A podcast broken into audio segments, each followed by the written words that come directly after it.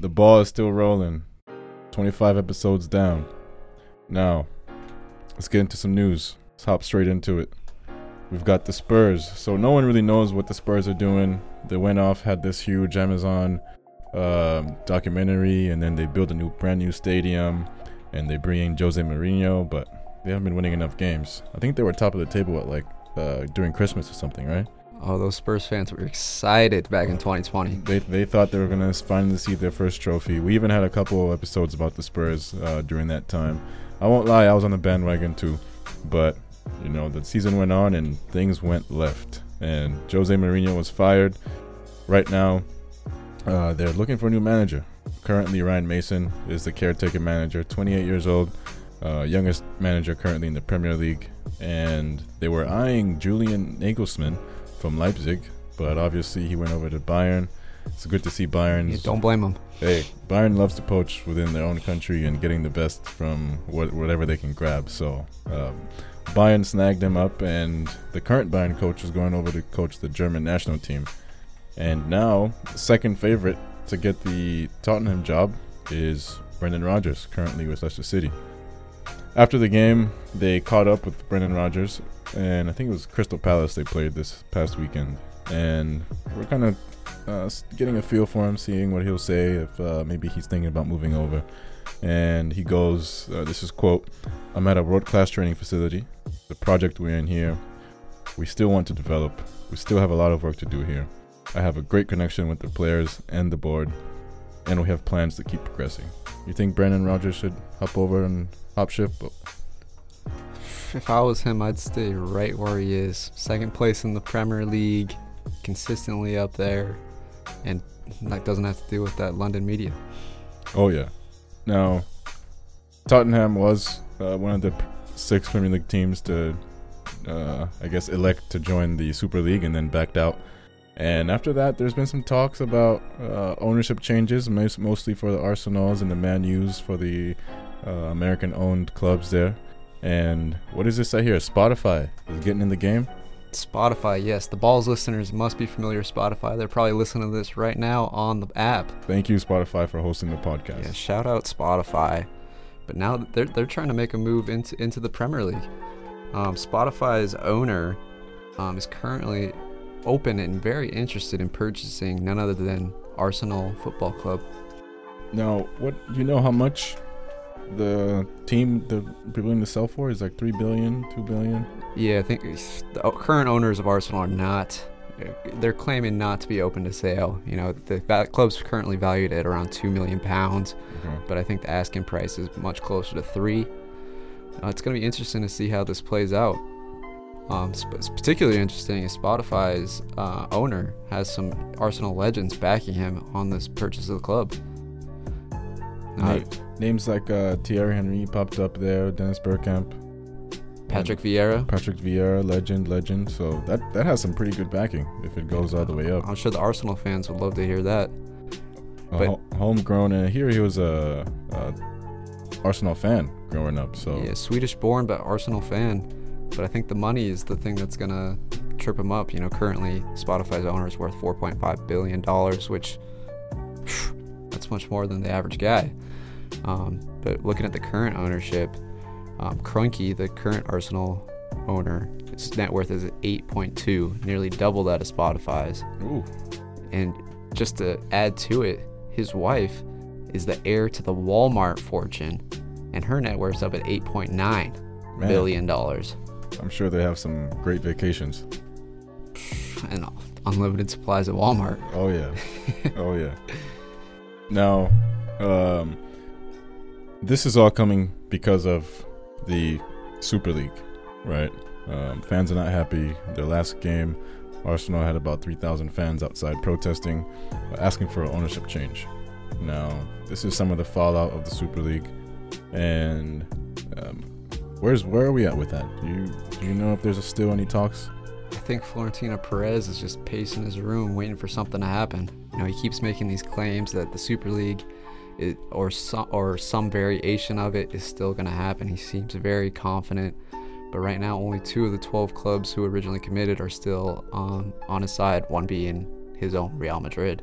Now, two of those sides were facing each other today, and it was Madrid versus Chelsea Champions League semifinals. Uh, there was a little bit of talk um, in the Madrid end about the referee. Uh, we were uh, Madrid fans, including me, were thinking maybe he'll be a bit biased since uh, maybe UEFA was trying to punish Florentino Perez here. But it turns out that wasn't the case. Um, we did get three or four yellow cards compared to Chelsea's just this one. So uh, maybe maybe there's some merit to that to that argument. Um, uh, looking at the highlights, I think each and every one of those were warranted. Eh, they were fine. They were fine. They stopped the they stopped the attack. They did what they needed to do. Now this game, one one. Chelsea came out pretty strong. Uh, for a second, I thought this game was like play, being played in uh, London. I thought this was Stamford Bridge, and uh, it took about maybe 25, 30 minutes for Madrid to get their head in the game. But Pulisic put one in early. Um, Werner missed a sitter about the ninth minute, and his finishing has got to get better, especially in this games. And this is the semifinals of the Champions League. Players like Karim Benzema, uh, Mbappe tomorrow, and Neymar. I'm sure once they get in front of goal, they're definitely going to focus up and uh, put some in.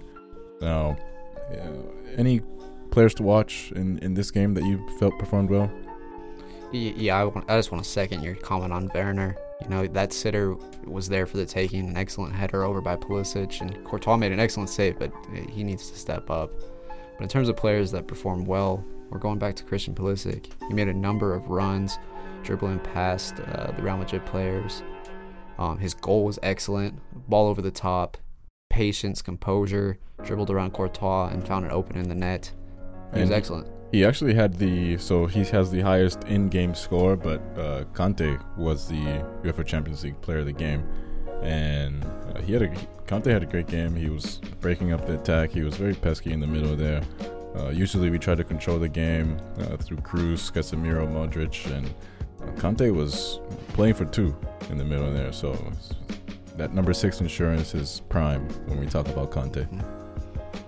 So tomorrow, got PSG and Man City. I have to say I'm excited about this game. Um, I feel like it's more, it feels better to watch when you're neutral than it is when your team is playing because it's a bit too much stress for me. I'll be honest, it's a little bit too much stress for me. But tomorrow we've got Mbappe, De Bruyne, Neymar, we've got Sterling. I mean, head coaches we got Pep, we got Pochettino. What more can you ask for in a game like this?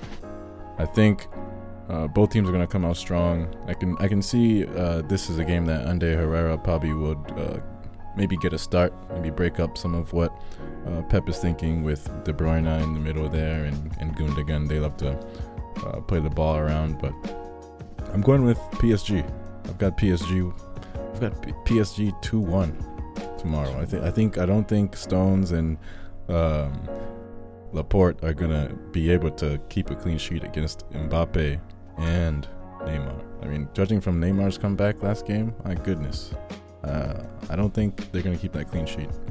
No, it's gonna be tough. I I, I see Man City controlling the game. You know, I think Pep's gonna come with a strong game plan. They're gonna dominate the ball.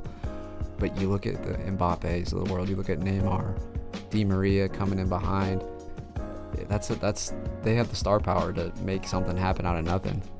That said, I, I I'm gonna favor the Premier League side. I'm, I'm going Man City um, two to one. I don't think uh, Man City's gonna keep the clean sheet, but I do think they're gonna come out with the W. You're going City two to one. Who do you think is gonna put the the two in? You think uh, Jesus is gonna have a brace?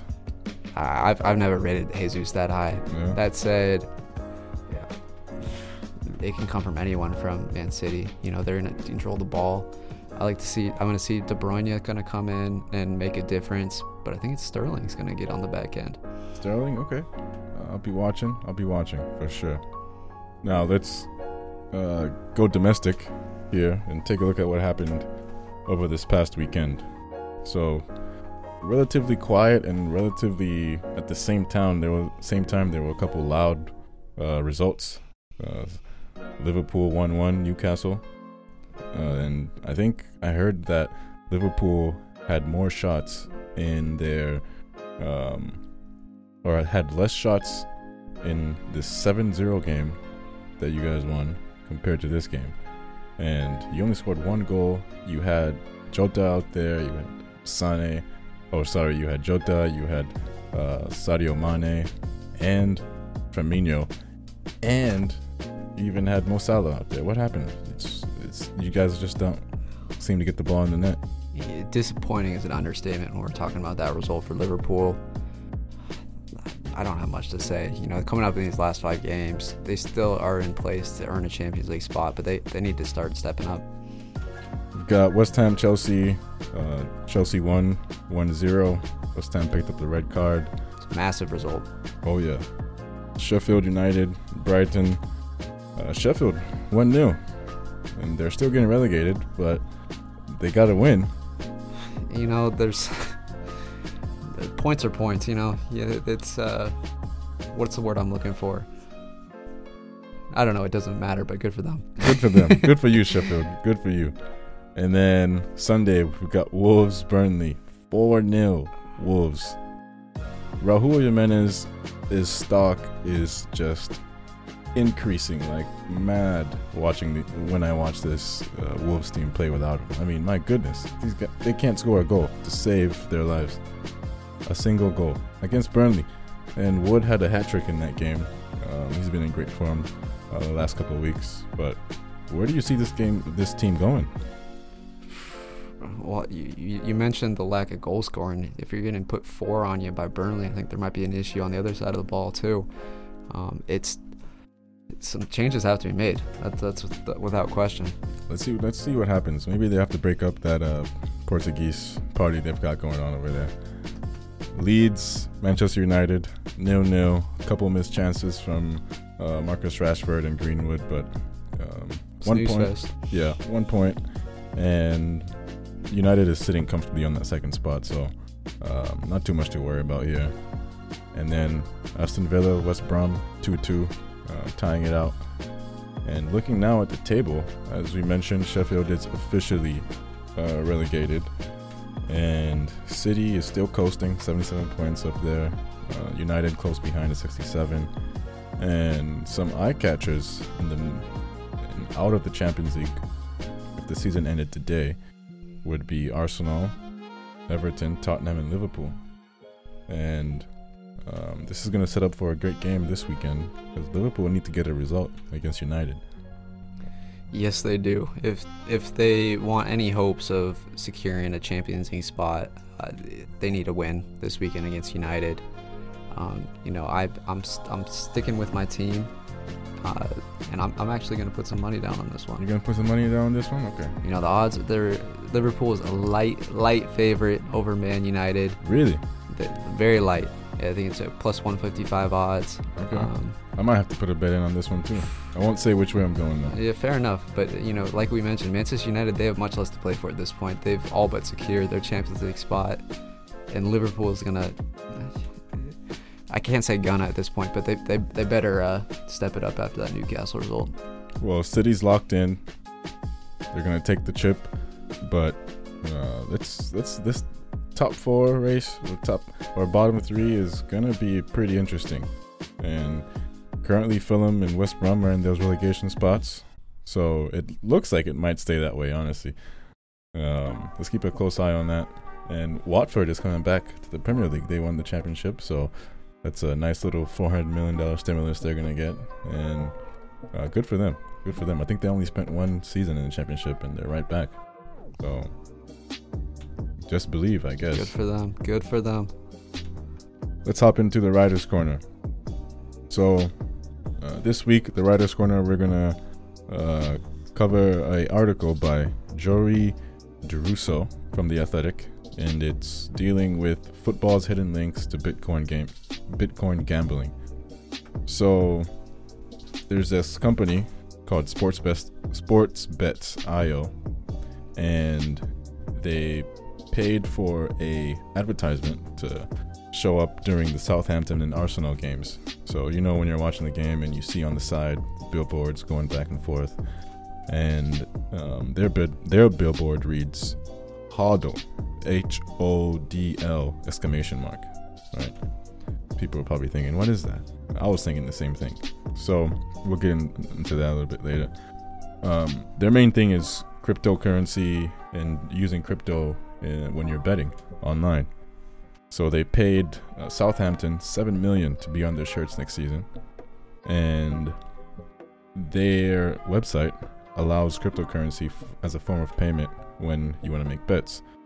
But all UK bookies um, don't accept it. It's actually not allowed in the UK to use uh, Bitcoin or any other crypto as a form of, of money when you want to make bets.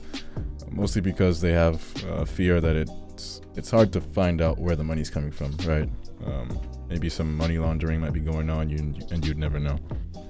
So, uh, sports bets wants actually the attention of the Chinese audience, right? Uh, China has really strict gambling restrictions and um, even tighter restrictions when it comes to online gambling. And if you're in a market like that, let's say you're in China and the government is watching over you and you know watching closely at your bank account, you can easily maybe throw some crypto betting in there and lay low, stay under the radar. So a little bit on Southampton's deal. Southampton actually included the option to get paid by Bitcoin at the end of the season. So um, it's a pretty good investment, I think. If if you hold on to that bit, if Southampton holds on to that Bitcoin, and it raises in value, they're basically you know making even more money from that deal. So uh, back on the advertisement, that HODL, it actually encouraging people to hold the cryptocurrency instead of uh, selling the cryptocurrency, right? So it was intentionally misspelled. Um, so it's encouraging people to hold the Bitcoin, right? And uh, so that the value increases and there's no crash. And they want to take this thing to the moon, right? Mm. They want to take this Bitcoin thing all the way to the moon.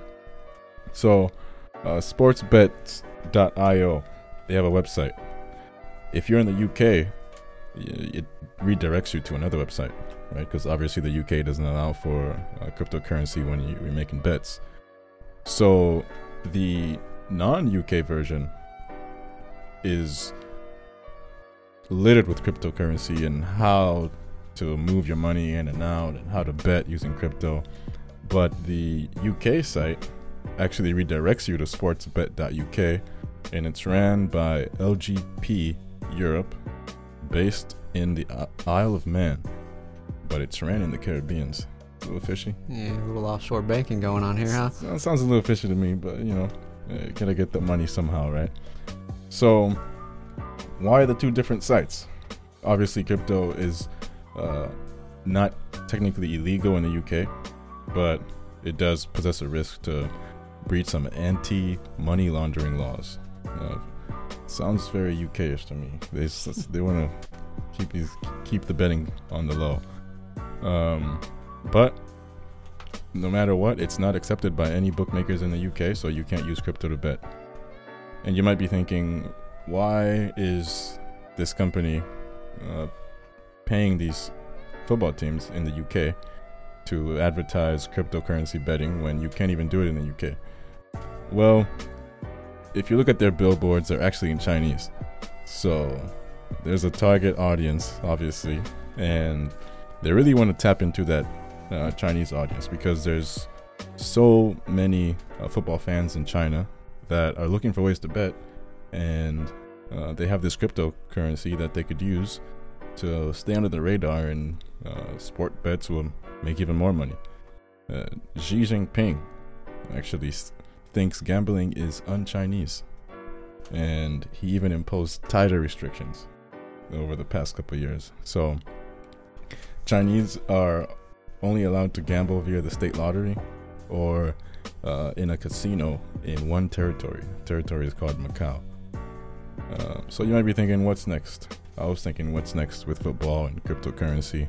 Yeah, is Danny Ings' contract from Southampton going to be in crypto coming up? You never know. You know maybe Danny Ings might be getting paid via Litecoin uh, tomorrow, and I think this is a step to normalize cryptocurrency. You know, it's be, it's being used more and more readily, and it's it's becoming more and more popular. I think if you get it into this realm, uh, normalize it a bit more, it'll grow even more. And I feel like the UK would definitely have to accept it it, it's gonna get a bit too popular and they're going to end up losing money. I think um, they could probably finagle some nice legislation to tax it somehow. Um, I don't know how they would do that. I'm not a politician, so they got that's something they've got to think about, and I think there should be in the works of doing that. And football is just going to get more and more revenue. I mean, it's a global audience, so all these companies are just going to want to dive in and um, advertise, advertise, advertise. And it's going to be interesting. What do you think crypto's path is in the in the uh, world football? You think has, there's a place for crypto in football? Well, crypto in the world's not going away. It's only getting bigger and bigger, becoming more and more prevalent. I think if uh, football decides to turn a cold shoulder towards crypto, they might be losing out on some potential revenue. And you know, all these teams are complaining about how poor they are. So I, I, I think it, there's certainly going to be a path. Hey, I wouldn't be surprised. Maybe some someday we've got Dogecoin on somebody's uh, shirt. Maybe Manchester United sponsored by Dogecoin the moon. next. To To, the the, moon. moon. To the moon. Thanks for tuning in to the ball, airing every Wednesday on Apple iTunes and Spotify. Let's get the ball rolling. See you next week.